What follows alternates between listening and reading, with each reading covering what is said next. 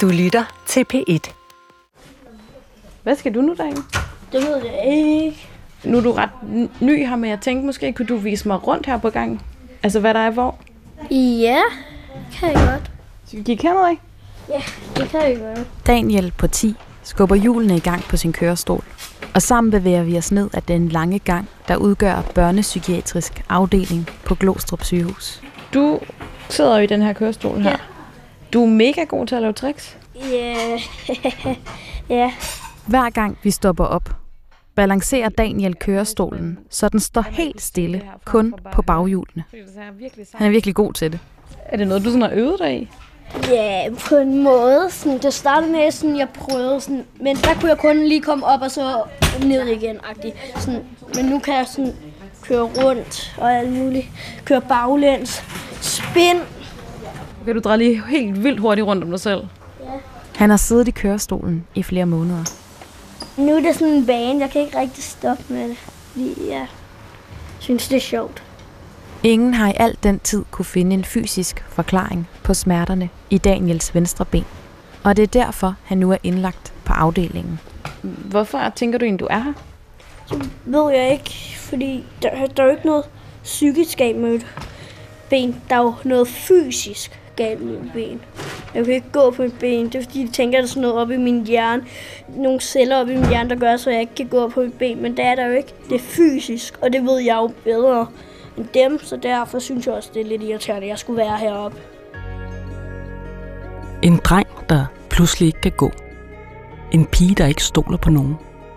En anden pige, hvis største frygt er at komme til at røre ved noget, og mest af alt ved andre mennesker.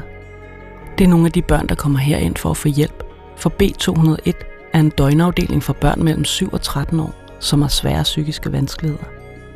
På afdelingen bliver børnene indlagt sammen med en forælder. Sammen bor de her i gennemsnit i tre måneder. Og imens de er her, forsøger personalet gennem samtaler, tests og observationer at finde frem til, hvad der er galt. Selvom man ser en klar stigning af børn med psykiske problemer, er der kun 12 pladser på afdelingen, og de skal række til hele Region Hovedstaden. Det betyder, at børnene ofte venter i meget lang tid, og at dem, der kommer igennem nåleåret og får plads på afdelingen, er de aller sygeste. Vi har igennem efteråret 2021 besøgt afdeling B201 for at komme tæt på virkeligheden for børnene og deres forældre, der går gennem deres livs krise. Mit navn er Anne Pilegaard Petersen. Og mit navn er Julie Bang. Du lytter til børnene fra Syg. Første afsnit handler om vejen ind på afdelingen. Om at være ny her. Og om de første skridt i retning af overhovedet at acceptere at være her.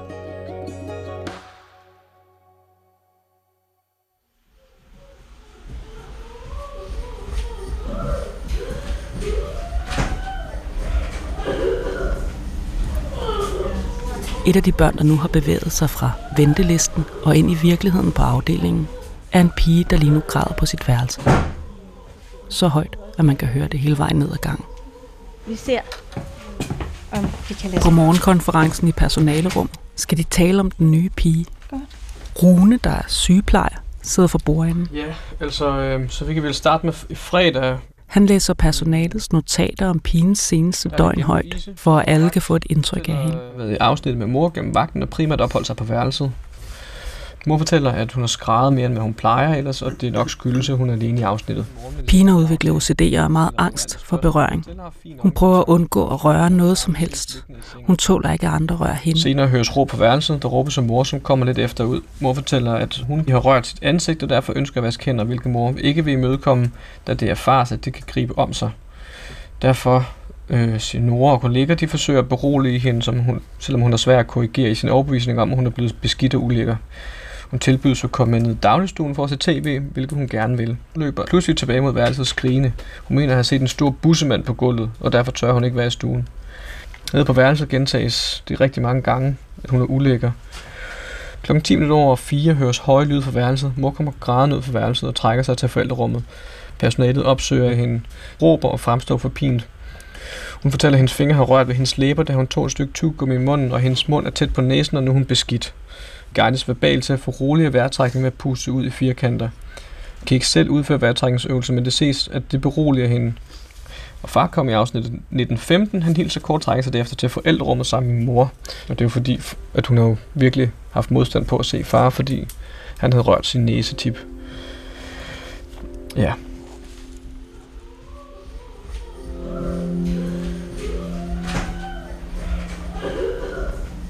Imens ude på gangen kan man høre, at pigen stadig græder. Hendes mor er på vej ud af værelset for at tage en lille pause. Det har været en lidt blandet dag i dag. Øh, hele formiddagen er gået med det her i dag. Ikke? Hun har kørt i et eller andet rille, som hun ikke kunne hoppe ud af. Hvor længe var det så?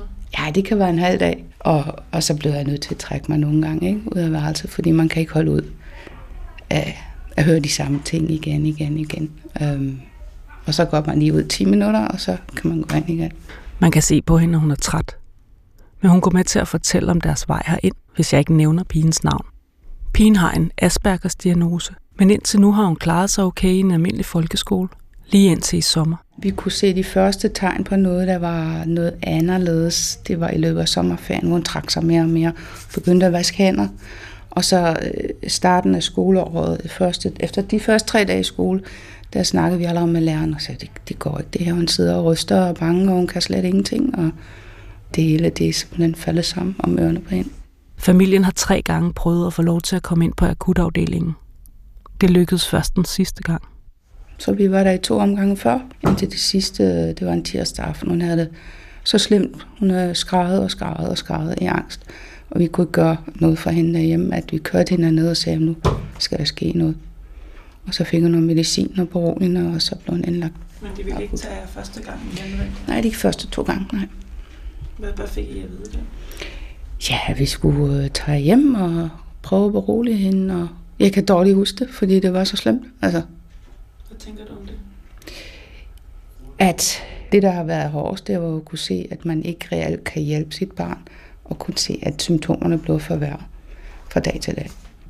Og i den periode, hvor hun også var hjemme, kunne vi se, at hendes øh, OCD og symptomer, altså det greb om sig, det blev, dem blev der flere og flere af. Vi har prøvet at indrette hjemme, alt efter de behov, som vores datter havde. Med eget værelse, eget bad, afskærmet for alle stimuli input, fordi hun havde det så dårligt. Hvor meget udviklede det sig i den periode, I har ventet? Ja, det udviklede sig fra, at hun øh, kunne i de fleste situationer afledes stadigvæk, til at hun stort set ikke kunne afledes mere, uden at hun skulle have medicin. Det vil sige noget støvende, beroligende medicin øh, i faste timeintervaller. Øh, simpelthen for at kunne holde ud og være der. Kan, hun blive sådan pas på dig, hvis du har rørt ved eller andet, hun synes er ulækkert? Ja, ja, fuldstændig. Så kan jeg blive kaldt de værste ting. Yes. Også i den grad, ja. Er det en lettelse at være her? Nej, det pisser hårdt. at være her, det trækker rigtig meget til noget. Men også på nogen måde en lettelse, ikke? Ja. Man ikke står med, med det helt alene. Vi er pludselig tilbage mod værelset skrigende. Hun mener at have set en stor bussemand på gulvet, og derfor tør hun ikke være i stuen. Nogle kollegaer fortæller, at rengøringen netop har været der. Gentager, nej, nej, den, den og jeg er ulækker. Får et lag på til at ligge i sofaen, som hun kan sidde på. Øh, og der sættes en stor bagdyst på fjernsynet, hvilket hun følger med i. Spørger sin mor, om, om hun kan se en bussemand, og om hvad der sker, hvis hendes albuer rammer hendes lår. Om det er farligt at sidde på sin numse. Men hun sidder ikke afslappet på noget tidspunkt. Hun sidder sådan her. Okay. Eller sådan her. Og så Hun sætter sidder hun helt, helt stift derude på kanten, eller sådan helt en time akavet. 10 minutter. Hold da op.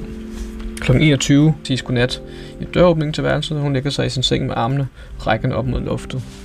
Sådan udstrækt her. Ja. Ja. Så det er en meget, meget forpint pige, Ja. vi har med at gøre. Og jeg tænker, at vi skal have øget i min ja. ikke? Vi skal...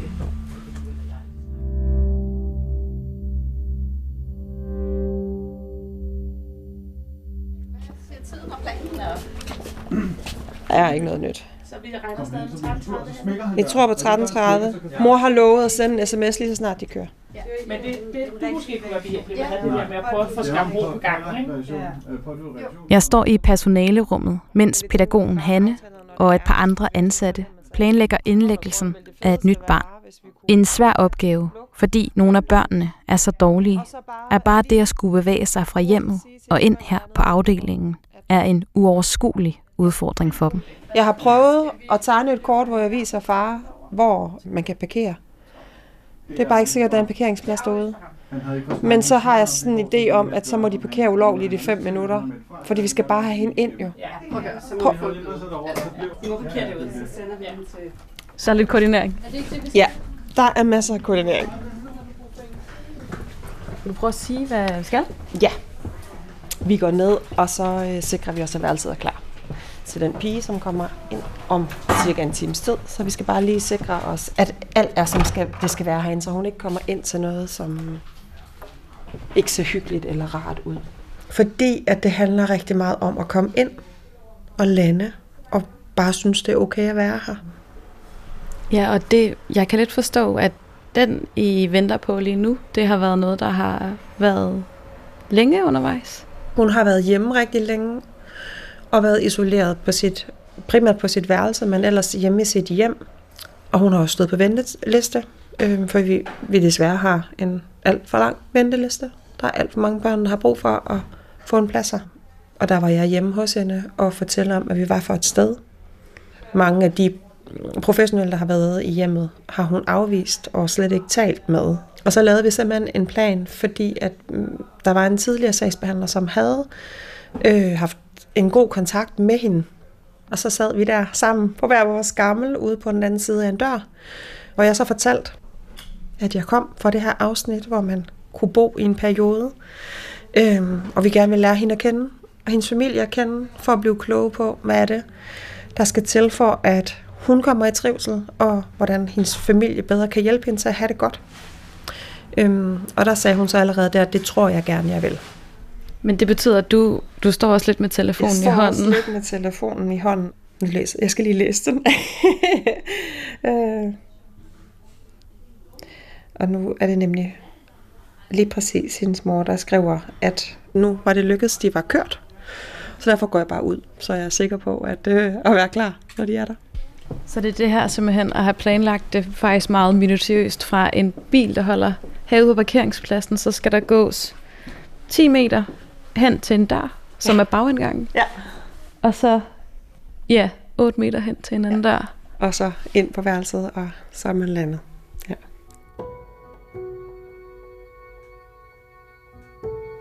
Personalet har i de senere år oplevet, hvordan ventelisterne bliver længere. Samtidig venter børn og forældre også længere på overhovedet at komme på ventelisten. Fordi kommunerne også er presset. Så når børnene kommer ind, er de dårligere nu, end personalet før har oplevet. Vi skal til Daniel. Ja. Og du har bolde med? Jeg har bolde med. Ja, jeg må se, om jeg kan få ham til at lave noget mere. Så. Er det nej, hatten? Nej, nej. Fysioterapeuten Louise og jeg går ind ad døren til Daniels værelse. Kan du godt lide at spille bold? Nej, kan jeg ikke. Og det er ikke ligefrem begejstring, vi bliver mødt med. Han sidder i kørestolen i shorts og med bare tær, selvom det er efterårsblæsende og regnvejr udenfor. Der er ikke noget, der må røre hans ben. Ellers gør det ondt. Men ingen har kunne finde en fysisk grund. En stor del af arbejdet på afdelingen handler om at være sammen med børnene for at se, hvordan de reagerer i samværet med personalet. Og så kunne din mor få lov til lige at sætte ud på gangen to sekunder. Det stikker jeg af. Ja. Nej. Jo, jo. Ja, ja, hun står udenfor. Daniel går modvilligt med til, at hans mor kan vente uden for døren. Så jeg tænkte, vi starter lige med den ene bold. Og kaster lidt. Er du klar? Nej. Jeg tror, jeg skal give dig sådan en skilt, hvor der bare står, nej. Og Louise begynder at kaste den blå bold til Daniel. Han griber den med et skeptisk udtryk i ansigtet. Og kaster den tilbage, så Louise ikke kan gribe den. Ja, jeg skal bare være hurtigere, kan jeg se. Og sådan fortsætter det de næste 5 minutter. Åh, oh, Daniel, du er rigtig dansk i dag, da. Imens venter Daniels mor, Bettina, uden for døren. Hvordan starter det overhovedet? Altså sådan med... Og jeg spørger, hvad der er gået forud for, at de er her.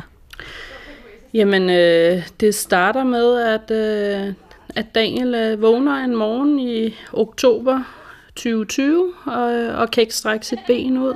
Øhm, han kan simpelthen ikke øh, gå på det. Det er ligesom om, det er, det er låst i, i knæet. Derfra følger et langt forløb med kontakt til egen læge, røntgenundersøgelser, specialister og indlæggelse på børneafdelingen på et hospital. Men ingen kan finde noget fysisk galt med Daniel. Lægerne mener, at det kan være psykisk, og til sidst bliver Daniel indlagt her på afdelingen. Og han mener ikke selv, at han fejler noget psykisk. Der er ikke noget, der er galt op i hans hoved, ifølge ham selv. Øhm, og han er faktisk blevet, blevet meget vred over, at øh, der er ikke nogen, der ligesom lytter på, at han har et dårligt ben, men kun tænker på, at det nok sidder op i hans hoved. Hvordan har han så reageret på at komme herind? Øhm, han startede med, øh, det var en af de første dage, vi var her, og bare sætte sig på værelset og sige, jamen jeg er ikke syg, jeg er ikke syg, jeg er ikke syg. Øhm, fordi han så oplever, at der er nogle af de andre børn, der, der er dårlige, og som han selv siger, jamen det her, det er bare mit ben. Og jeg som mor er, er jo kun interesseret i at sådan, øh, finde ud af, hvordan kan jeg hjælpe mit barn, hvordan kan jeg få mit barn til at, at gå igen. Øh, lige nu sidder han i en kørestol og ser ud til at hygge sig meget godt i den, men ja, allerhelst vil jeg jo gerne have, at han kommer op og gå igen, og kan komme ud og, og løbe og lege og klatre rundt, som han har gjort tidligere. Det var ikke livet, det der. Ej, det var det faktisk ikke. Det var faktisk ikke en sød bold. Er du klar? Gut. det er for livet. Er du klar? Sådan der.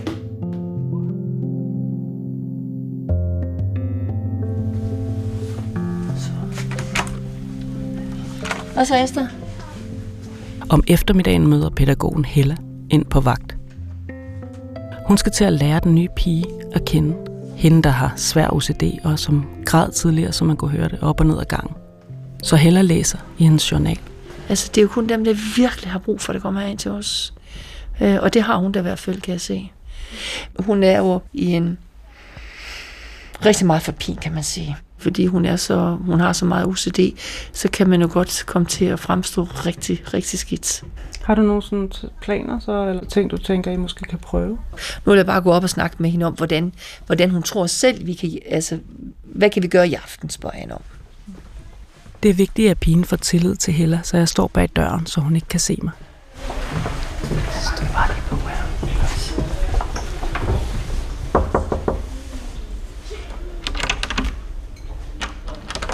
Hej. Jeg bliver herude. Kom ikke ind til dig. Jeg skal bare lige høre. Nu er jeg jo lidt, nu er jeg lige været på ferie, og sådan nogle ting, jeg lige kommet tilbage. Men hvad har du gjort de andre dage? Har du været med til at spise sådan nogle ting, eller spiser du ind på værelset? Du prøvede lidt i går. Ej, hvor det godt. Det er så flot, at du ligesom har mod på at komme med ned. Jeg ved ikke, om du har det i aften også? Jo, jo. Okay. Det er godt. Så får du lige lidt at spise der også. Er det, er det pebernødder? Det kan du godt lide? Ja. Er det noget, jeg kan gøre for dig? Nej. Okay. Ved du hvad, så lukker jeg døren igen. Det er godt. Hej hej.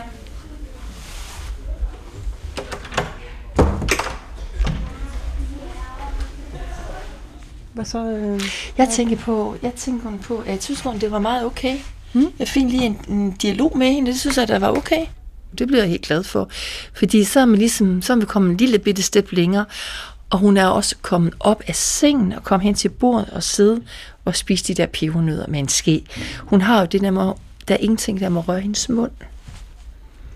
Så hun spiser pebernødder med ske? Spiser pebernødder med ske, og så tror jeg, altså hvis man ikke må røre sine læber, så er man næsten nødt til at kaste maden ind i munden. Det må være besværligt. Det må meget besværligt. Nogle gange så, så har OCD jo ikke altid noget logisk tænkning bag sig. Det er en meget mærkelig sygdom. Det er ens hjerne, der fuldstændig leger med. Det siger jeg også nogle gange til den. Ved du, din hjerne leger fuldstændig vanvittigt med dig nu. Det er ikke logisk, det her. Det er ulogisk. Men det tror jeg ikke på, eller hvad? Jo, nogle gange. Nogle er jo meget godt at være ærlig. Nu er din hjerne fuldstændig på overarbejde. Den, det er jo fuldstændig ulogisk, det du gør. Er det? Kan de så sige, ja. Jamen, hvis jeg gør sådan, så sker der noget. Nej, det gør der ikke.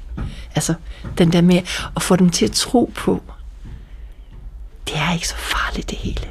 Men det er jo, det er jo, lang, altså det er jo en lang arbejdsproces selvfølgelig, til man når dertil.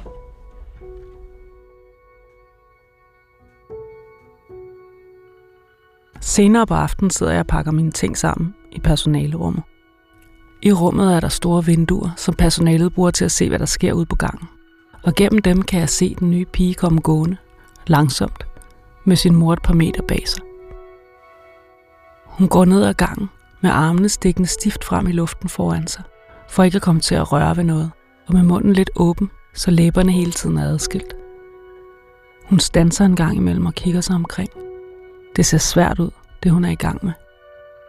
Alligevel er hun på vej ned til aftenhyggen. For børnene, der lige er blevet indlagt her, kan sådan nogle små skridt være en virkelig stor ting.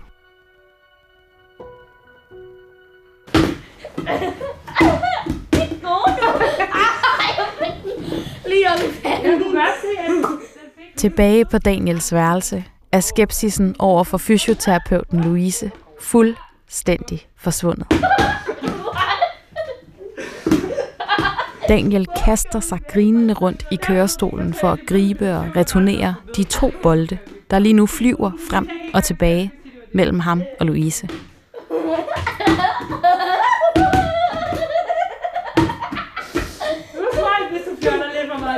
Er. Har du også fået varme? Men kort efter er tiden gået. Skal vi sige, det var det for i dag? Ja, hej hej. Hej, hej, hej. Og dørene der. Jeg skal nok gå hele vejen ud. Louise skal videre, Vi ses. og Daniels store smil forsvinder igen. Der var lige en omgang øh, bold. Ja. Begejstring. Ja, det må man sige. Ja, det er jo meget forskelligt, hvordan de har det med det, men rigtig mange børn, de kan godt glemme, øh, hvordan de har det psykisk, når de får lov til at spille bold og lave nogle forskellige ting. Og det kunne man jo også se, at han godt kunne. Øh, et ben, han normalt ikke bruger, kan han lige pludselig faktisk komme op og stå på i kørestolen. Øh, Altså, lagde du mærke til det? Ja. På et tidspunkt, så skubber han fra, hvad hedder det, med hænderne, og får faktisk strukket benet lidt, uden at sige noget. Og det er rigtig vigtigt med Daniel, at man ikke nævner det. I hvert fald ikke lige nu. Øh, for det ben har fået rigtig meget opmærksomhed. Og det skal vi bare droppe en periode, og så have det sjovt. Så jeg tror bare, han får lidt lov til at glemme, at der er rigtig meget i det ben lige nu. Øh, rigtig meget smerte, i hvert fald forbundet med hans tanker om det. Ja. 10 minutter efter er Louise forsvundet ned ad gangen. Hey, hvad synes du om at have fysioterapi? Det ved jeg ikke øh, rigtigt. Det er sjovt. Nogle gange. I dag var det sjovt. Og Daniel kører rundt uden for en værelse, hvor jeg stadig står. I starten kan det godt være lidt kedeligt. Fordi I lavede noget andet? Ja. Der er sådan noget med sådan nogle kugle dyner, som man kan få en til sådan at få ro. Jeg følte, jeg, de var mega tunge, så jeg følte bare, at jeg blev kvalt. Og det her tror jeg er mere sådan at træne resten af kroppen. Vi skal jo også sådan have trænet mit ben. Fordi det er mit ben, der ikke virker. Hvor, hvorfor gør det ikke det? Fordi, det ved jeg ikke. Nej, det ved jeg ikke. Men er det derfor, du sidder i kørestolen? Ja. Jeg kan ikke komme op og gå. Fordi det gør ondt? Øh, ja, men jeg kan, ikke, jeg kan ikke strække mit ben eller bøje det. Så derfor er det jo også ret svært at gå, hvis nu ens ben er i den samme stilling. Så så skal man gå sådan... Øh, øh, så kan- kan man jo ikke rigtig gå. Nu er jeg kommet fra sådan et psykisk hospital. Det er jo ikke psykisk, der er, det er jo fysisk. Så hvorfor skal jeg være her? Og hvis de kunne finde ud af deres arbejde, så vil jeg 100% kunne gå på mit ben endnu.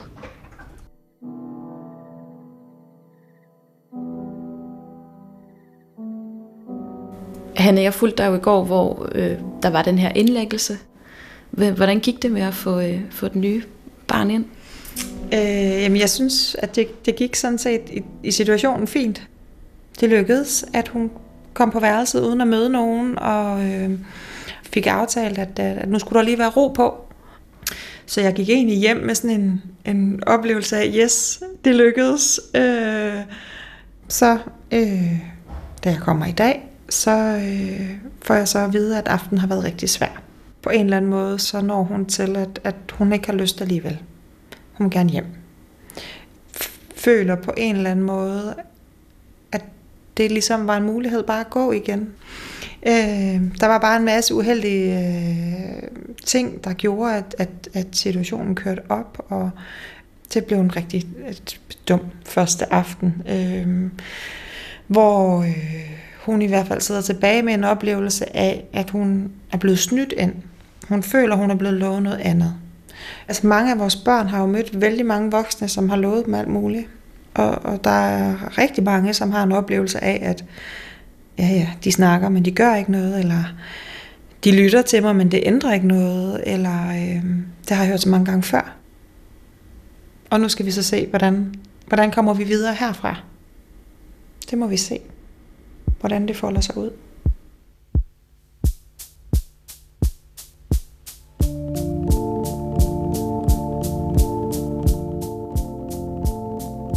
Daniel er her i december 2021 stadig indlagt på B201.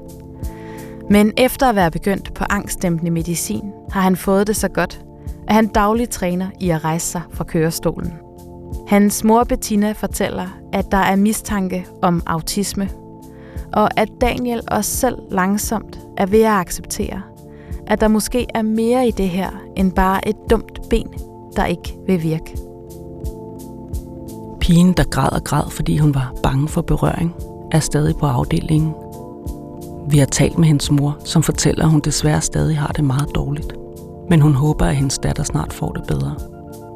Pigen, som Hanne hjalp ind på afdelingen, er nu udskrevet igen.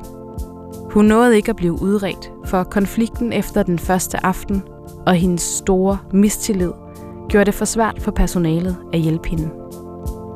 I næste afsnit skal du møde pigen, der i sin psykose hørte stemmer fra væggen derhjemme, og en dreng, der i angst for bakterier endte med at sidde på toilettet to og et halvt døgn i streg.